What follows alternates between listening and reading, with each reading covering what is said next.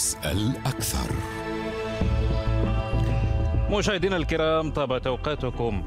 في تصعيد للموقف الإسرائيلي زاء جهود إعادة إحياء الاتفاق النووي في فيينا.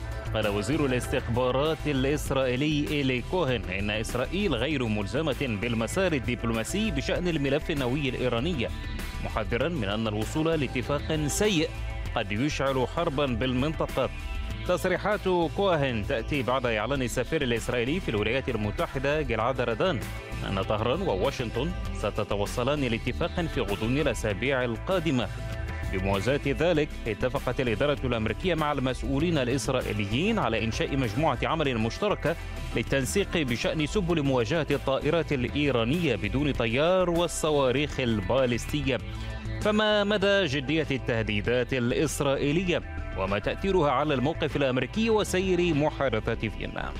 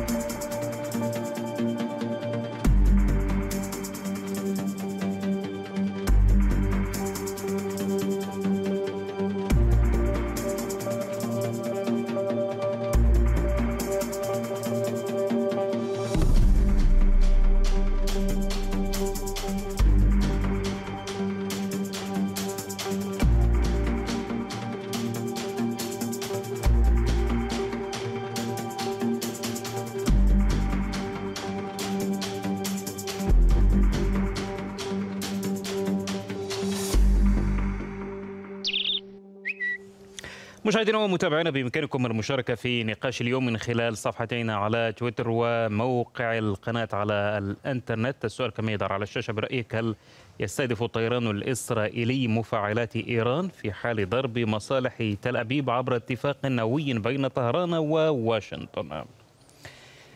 الحوار اليوم رحب بضيفي الكريمين من روما الخبير في شؤون الشرق الأوسط الدكتور رامي عزيز ومن بيروت الكاتب والمحلل السياسي الدكتور فيصل عبد الستر. رحب بكم ضيفي الكريمين. وأبدأ مع ضيفي من روما السيد رامي بالسؤال عن جدية هذا التهديد الإسرائيلي بأن تعقب الحرب أي اتفاق مع إيران. هل في تصورك إسرائيل واقعية في تهديدها هذا. هل يمكن فعلا تصور وقوع مثل هذه الحرب أم أن الأمر يتعلق بمساعي للتأثير في الموقف الأمريكي وإقناع الأمريكيين بعدم المضي في اتجاه اتفاق جديد في فيينا؟ في البداية تحية لك سيد محمد ولي من بيروت.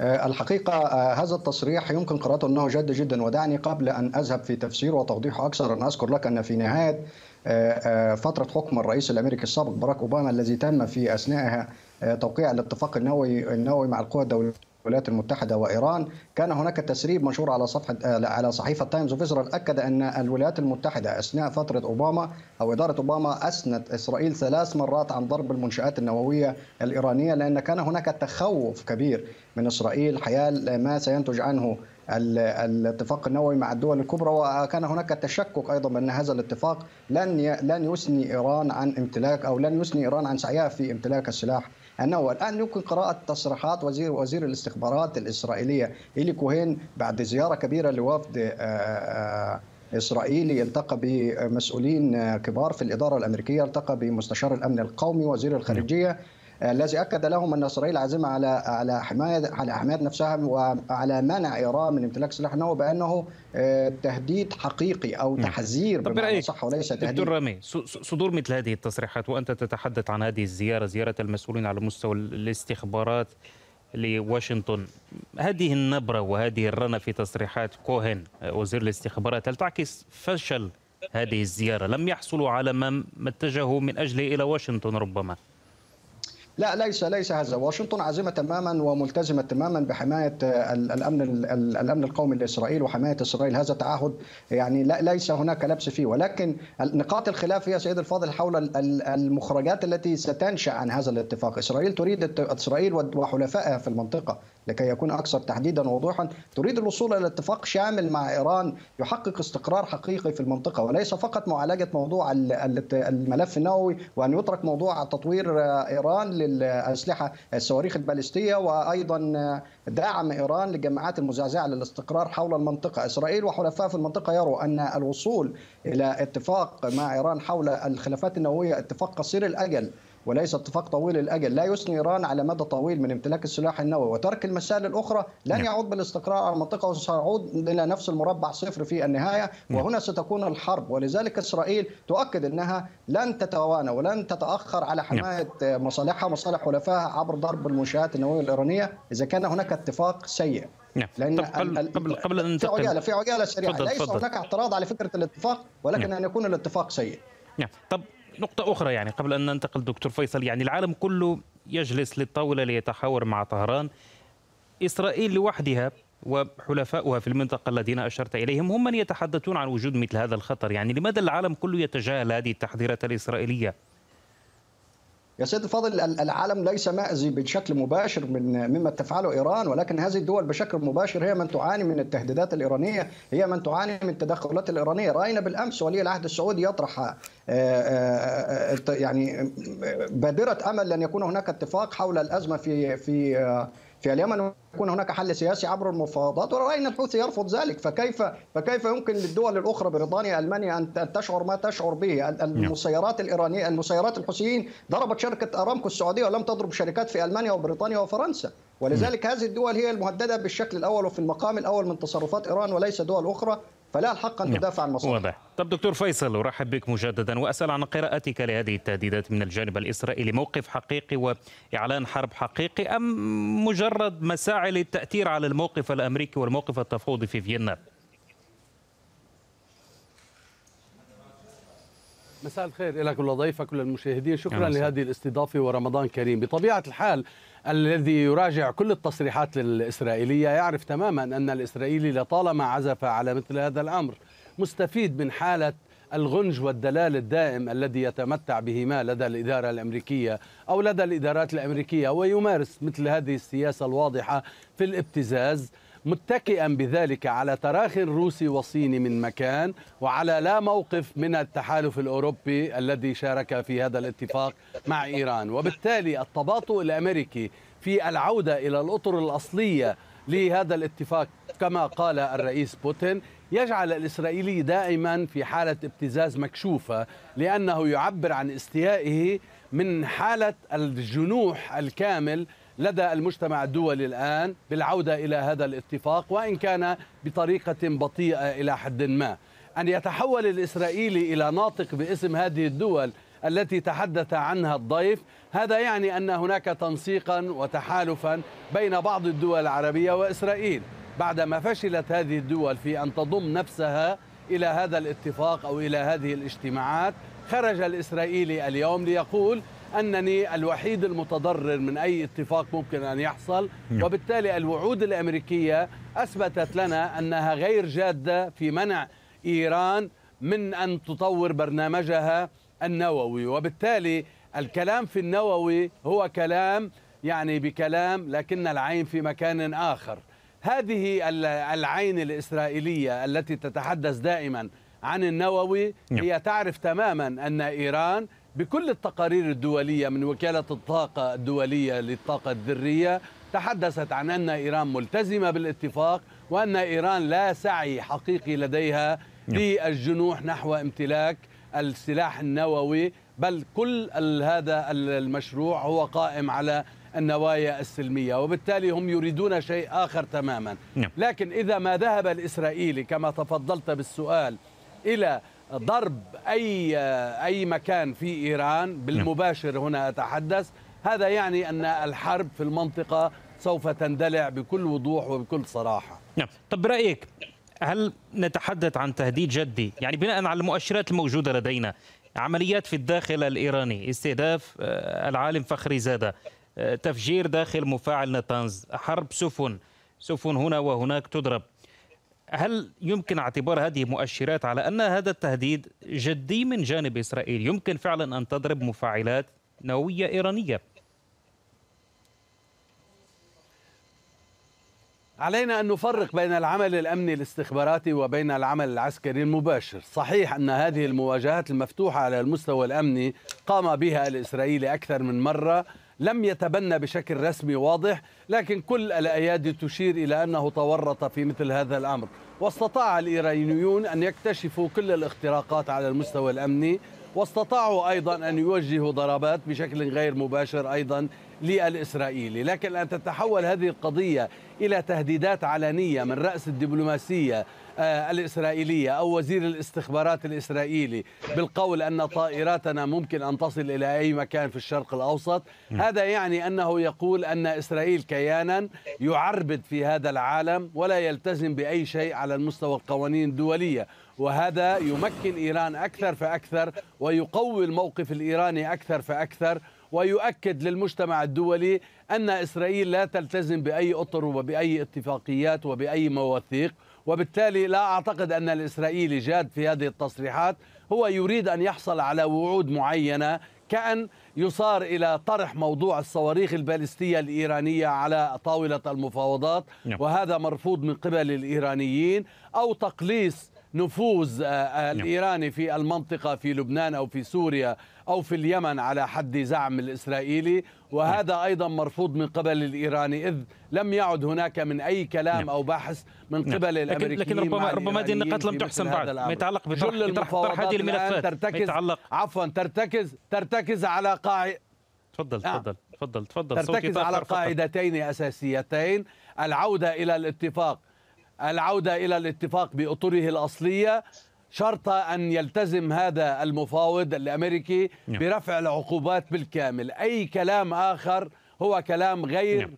ممنوع أو ممنوع من الصرف في القاموس الإيراني نعم. لكن لكن حتى التوصل لاتفاق بشكل نهائي يعني الأمر مطروح لأنه آه، على الأقل التسريبات القادمة من هناك أن طرح مثل هذه الملفات هي ما يعرقل حتى الآن ويصعب مهمة التوصل لاتفاق. سنفصل في هذه النقطة لكن قبل ذلك في سياق الحديث عن القوانين الدولية والمواقف الدولية ودنا أسأل الدكتور رامي يعني حتى أن هناك إجماع روسي أمريكي على أن الاتفاق النووي هو السبيل الوحيد لضمان الامتثال أو الضمان الأمثل لسلمية برنامج طهران النووي. لماذا إسرائيل لوحدها من يخرج عن هذا النسق وهذا التوافق الدولي في كون هذا الحل الآمن للتعامل مع البرنامج النووي الإيراني؟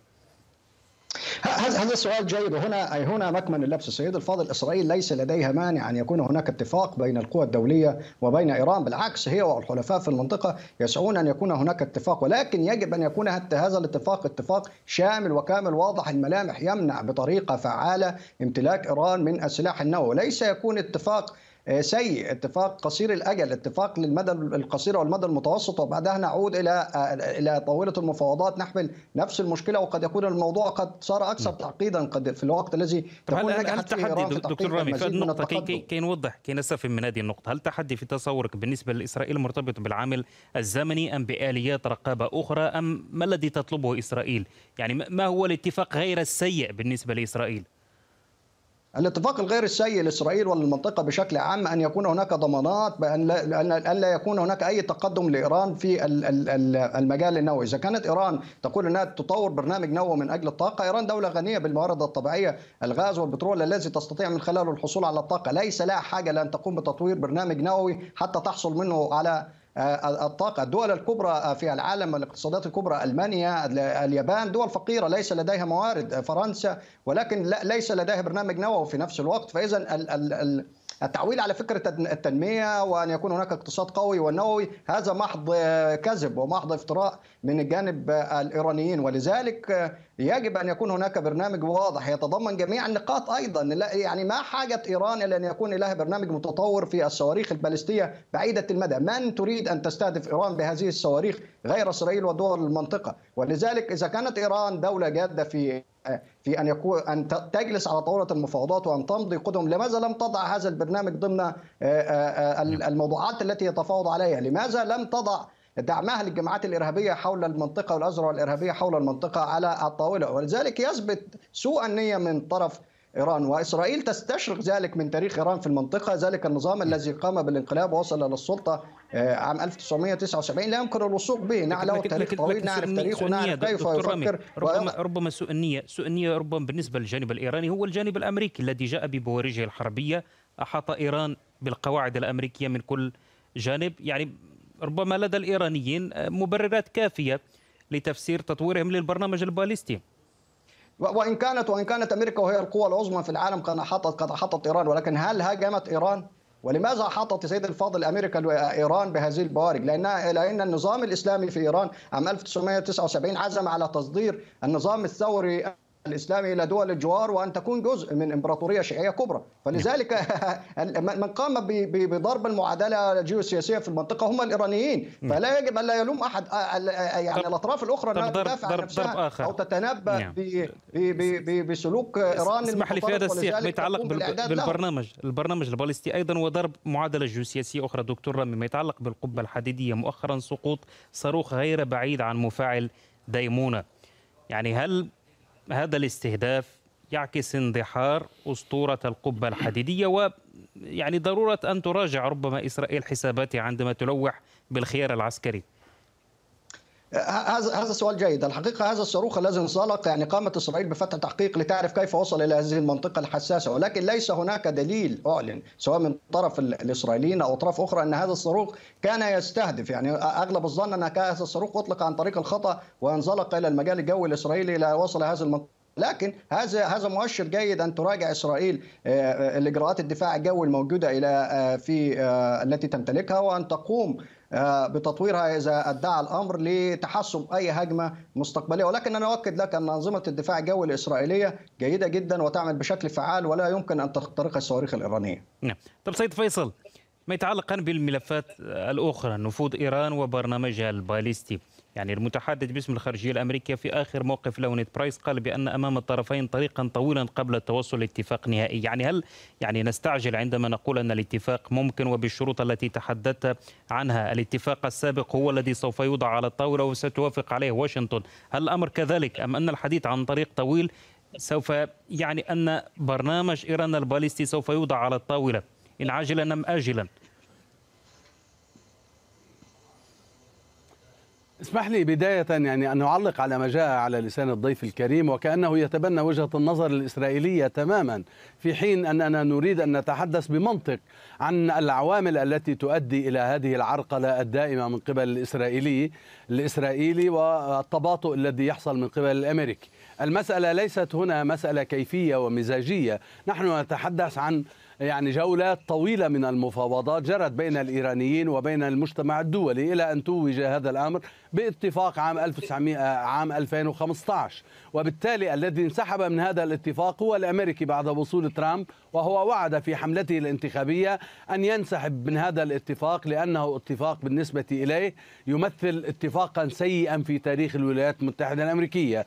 إذا بيت القصيد في هذا الأمر ليس ما يذهب إليه الإسرائيلي فقط بل أيضا ما كان يعني, يعني ما كان يريده الأمريكي الذي خرج عن كل الأدبيات التي كانت مطروحة. وبالتالي هذا الاتفاق لم يطرح مواضيع مواضيع الصواريخ البالستية ولا النفوذ الإيراني كما يعني يزعم الضيف الكريم أو كما تزعم بعض الأوساط الإسرائيلية والأمريكية. هذا الاتفاق له علاقة بأن إيران تتعهد وتلتزم بأن لا يكون هناك مشروعا ليمتلك أو الإيراني ليمتلك القنبلة النووية. هذا الأمر محسوب من قبل الإيرانيين بأنهم لا يريدون الذهاب إلى مثل هذا الأمر. نعم. كل ما له علاقة بمثل هذا الموضوع وإعادة طرحه من جديد إنما هو محاولة للدوران في حلقة مفرغة يعرفها الأمريكي يعرفها الروسي ويعرفها الصيني ويعرفها الأوروبي الذي أيضا وقع على هذا الاتفاق.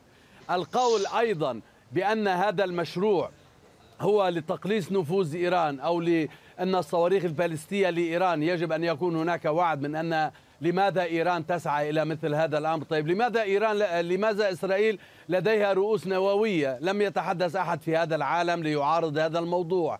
لماذا فرنسا لديها برنامج نووي؟ لماذا أمريكا؟ لماذا روسيا؟ لماذا الصين؟ طيب كل هذه الدول لديها مفاعلات نووية. لم يتحدث أحد عن رفض هذا الأمر من قبل أي دولة أخرى. بكل حال ليس هنا بيت القصيد. بيت نعم. القصيد في كل ما يجري هو محاولة لعرقلة هذا الاتفاق. لأن مثل هذا الاتفاق سيؤدي إلى أن إيران يعني تلتقط كل الأمور وتعيد للملمة كل الأوراق. وترفع عن نفسها العقوبات الظالمة التي وضعتها الولايات المتحدة الأمريكية والتزمت بها الكثير من الدول دون أن يكون لها الحق بذلك على الإطلاق. ثانيا ثانيا هنا نسأل عن الدور الروسي في كل هذه القضية. والروسي نعم. الذي كان أحد الدول الأساسية والدول الضامنة في موضوع البرنامج النووي الإيراني. السؤال الأساسي هل يبقى الروسي في دور المصلح في الملفات الأساسية في هذا العالم يعني هل المطلوب أن يبقى الروسي نعم. أيضا يراوح في نفس المكان في دوره آه، كأنه مصلح بين الدول أم أن يكون هناك موقفا واضحا نعم. في هذا التعنت الإسرائيلي وهذا التباطؤ الأمريكي في الذهاب إلى هذا الاتفاق نعم. ويعني البت به بشكل نهائي نعم ربما كان هناك موقف تصريحات أوليانوف اليوم ممثل روسيا في فيينا قال بأن التعامل مع الاتفاق النووي آه، لن يكون من خلال عمليات مثل ما حصل في موقع ناتانز. كان هناك تصريح في هذا الاتجاه وأكد على أن طاولة التفاوض هي الحل. آه، أود أن ننتقل دكتور رامي ما يتعلق بإنشاء مجموعة عمل مشتركة؟ آه، يعني تسريبات مرتبطة بهذا الأمر على أنها تطمينات. للجانب الإسرائيلي. مجموعة عمل مشتركة مرتبطة بمواجهة أو سبل مواجهة الطائرات الإيرانية بدون طيار والصواريخ البالستية هل هذا مقابل ربما من جانب واشنطن يقدم لإسرائيل مقابل عدم طرح ربما هذا الملف ملف النفوذ الإيراني وبرنامجها الباليستي على الطاولة الآن؟ شوف سيد الفاضل لي تعقيبات سريعة على حول النقاط المهمة التي يجب توضيحها للمشاهد وكل الذين يتابعونا عبر شاشتكم الموقرة. الحقيقة يجب توضيح حالة الانقسام في الداخل الإيراني ما بين الأجنحة ما يمكن تسميتها الأجنحة المعتدله التي يمثلها روحاني وجواد ظريف والحرس الثوري والأجنحة الأكثر تشددا وهذا كان واضحا من التسريبات من التسريب الأخير الذي الذي آه، نسب إلى وزير الخارجية آه، جواد ظريف والذي لم تستطيع إيران ولا حتى ولا حتى الأجهزة الاستخباراتية الإيرانية ولا الأجهزة المتشددة ولا الحرس الثوري أن ينفيه، هناك حالة من الانقسام في الداخل الإيراني، هنا يضع آه، يعني الدول المتخوفة إسرائيل وحلفائها في المنطقة يضع سؤال مهم، ماذا سيحدث لهذا الاتفاق؟ أو ما مدى الالتزام بهذا الاتفاق إذا رحل المعتدلون عن المشهد وأتى للسلطه الأكثر تشددا، إذا كانوا هناك معتدلين في المشهد والمتشددون يدورون الأمور يفهمونهم على كل شيء وذلك طبقا للتسريبات التي آه، آه، استمع إليها العالم كله والتي عرف مضمونها. فهذا هذا التخوف هو تخوف مشروع هذا هذا في البداية. ثانيا فيما يخص آه، التطمينات بخصوص الصواريخ البالستيه أو الطائرات المسيرة أو الجماعات المتطرفة الإرهابية التي تزعزع الاستقرار في المنطقة والتي تدعمها إيران. هناك وفد كبير سيقوم وفد أمريكي كبير سيقوم بزيارة المنطقة سيقوم بالالتقاء مع الحلفاء في المنطقة لإرسال تطمينات بهذا الشأن. ولكن أيضا يعني ليس هناك خطة واضحة. ولكن دعني أقول أن الولايات المتحدة يجب أن نفصل الأمور. ستقوم في حالة التوصل إلى عودة الاتفاق مرة أخرى أو التوصل إلى اتفاق جديد مهما كان المسمى هو أو يعني في حالة الاتفاق ستقوم برفع العقوبات الخاصة بالبرنامج النووي. نعم. ولكن العقوبات الأخرى التي تتعلق بالبرنامج الصواريخ ودعم إيران للجماعات الإرهابية في المنطقة ما زال قائم وهذه عددها يعني يصل إلى مئات القرارات من من العقوبات. ولكن هذا لا يمنع أن الأموال التي ستحصل عليها إيران آه، عقب التوصل إلى اتفاق نووي مثل ما حدث في الماضي عندما يعني قامت إدارة أوباما بالإفراج عن 150 مليار دولار رفعت عنهم آه، التجميد. ستستخدمهم إيران آه، في دعم الأنشطة التخريبية في المنطقة. ولذلك كل الموضوع مرتبطة بشكل أو آخر ببعضها البعض. فأنا لا أعرف يعني كيف ستسير إدارة أوباما في هذا النهج. رأينا أعتذر إدارة بايدن في هذا النهج. رأينا أوباما في الماضي آه، استضاف قادة الدول الخليجية في منتجع كامب ديفيد وقام بطمأنتهم طمأنتهم أعتقد هذا ما سوف تقوم به إدارة بايدن. ولكن هناك لاعب رئيسي آخر في هذا الاتفاق وفي المنطقة لا يمكن إغفاله وهو روسيا. رأينا الرئيس بوتين يعني يبدي مزيد من الانفتاح على الدول العربية على الإمارات العربية المتحدة على المملكة العربية السعودية. ورأينا له تصريح يقول إنه يتبنى وجهات النظر الأخيرة للأمير محمد بن سلمان ولي العهد السعودي ما يخص العديد من القضايا الدولية. فأعتقد من خلال هذا الاتفاق ستكون روسيا لها دور أكبر كضامن أكبر من الاتفاق الذي تم توقيعه في العام 2015 سيكون لها دور كبير كما لعبته في سوريا في تحجيم الدور الإيراني والميليشيات الإيرانية هناك. ولا يمكن أن ننسى أن الضربات الإسرائيلية التي كانت تتم على الأهداف الإيرانية في سوريا كانت تتم بالتنسيق مع الروس وهذا أمر معروف ولذلك روسيا تعتبر ضامن تعتبر لاعب رئيسي ومشترك وسيكون لها دورا أكبر وأكثر فاعلية في هذا الاتفاق في حالة أن توصلنا إليه. نعم. طب دكتور فيصل ما يتعلق الآن بتجزئة رفع العقوبات، هذه العقوبات المرتبطة بنفوذ إيران في المنطقة ودعمها لبعض الجماعات أو المرتبطه ببرنامجها الباليستي، يعني تأجيل أو عدم رفع مثل هذه العقوبات هل سوف يؤثر على موقف إيران من التوصل لاتفاق. اولا لابد من أن أعلق على بعض ما جاء على لسان الضيف الكريم. اولا لا فرق هناك بين متشدد ومعتدل في إيران فيما له علاقة بالبرنامج النووي الإيراني أو ما له علاقة بالأمن القومي الإيراني. هذا الأمر مبتوت والقرار فيه يعود إلى المرشد الأعلى صاحب السلطة الأعلى على المستوى القرار في إيران.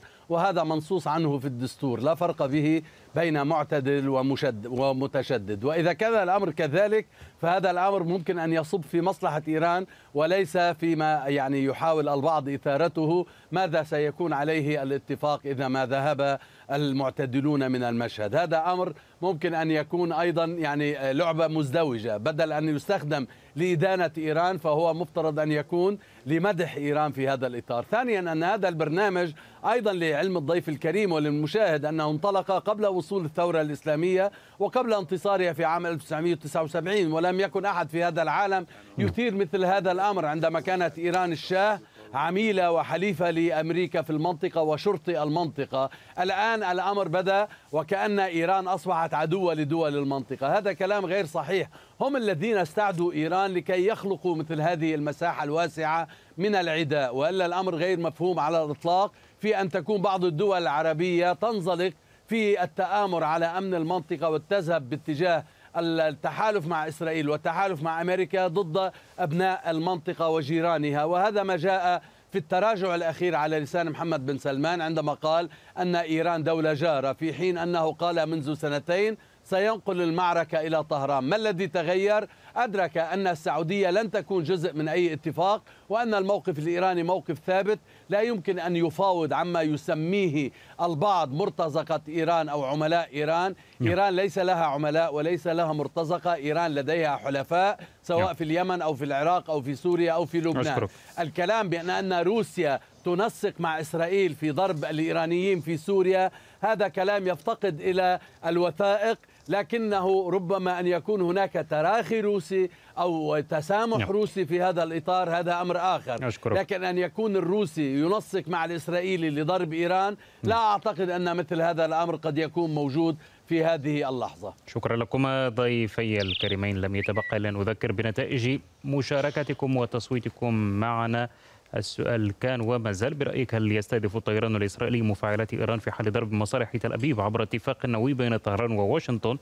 42% منكم أجابوا بنعم 57 أو نحو ذلك أجابوا بلا تصويت مستمر على الصفحتين تويتر والموقع. جزيل الشكر لضيفي الكريمين من روما الخبير في شؤون الشرق الأوسط الدكتور رامي عزيز. أشكر أيضا ضيفي من بيروت الكاتب والمحلل السياسي الدكتور فيصل عبد الساتر شكرا جزيلا لكم. بدا نصل إلى ختام هذا النقاش. إلى موعد آخر طيب المنى في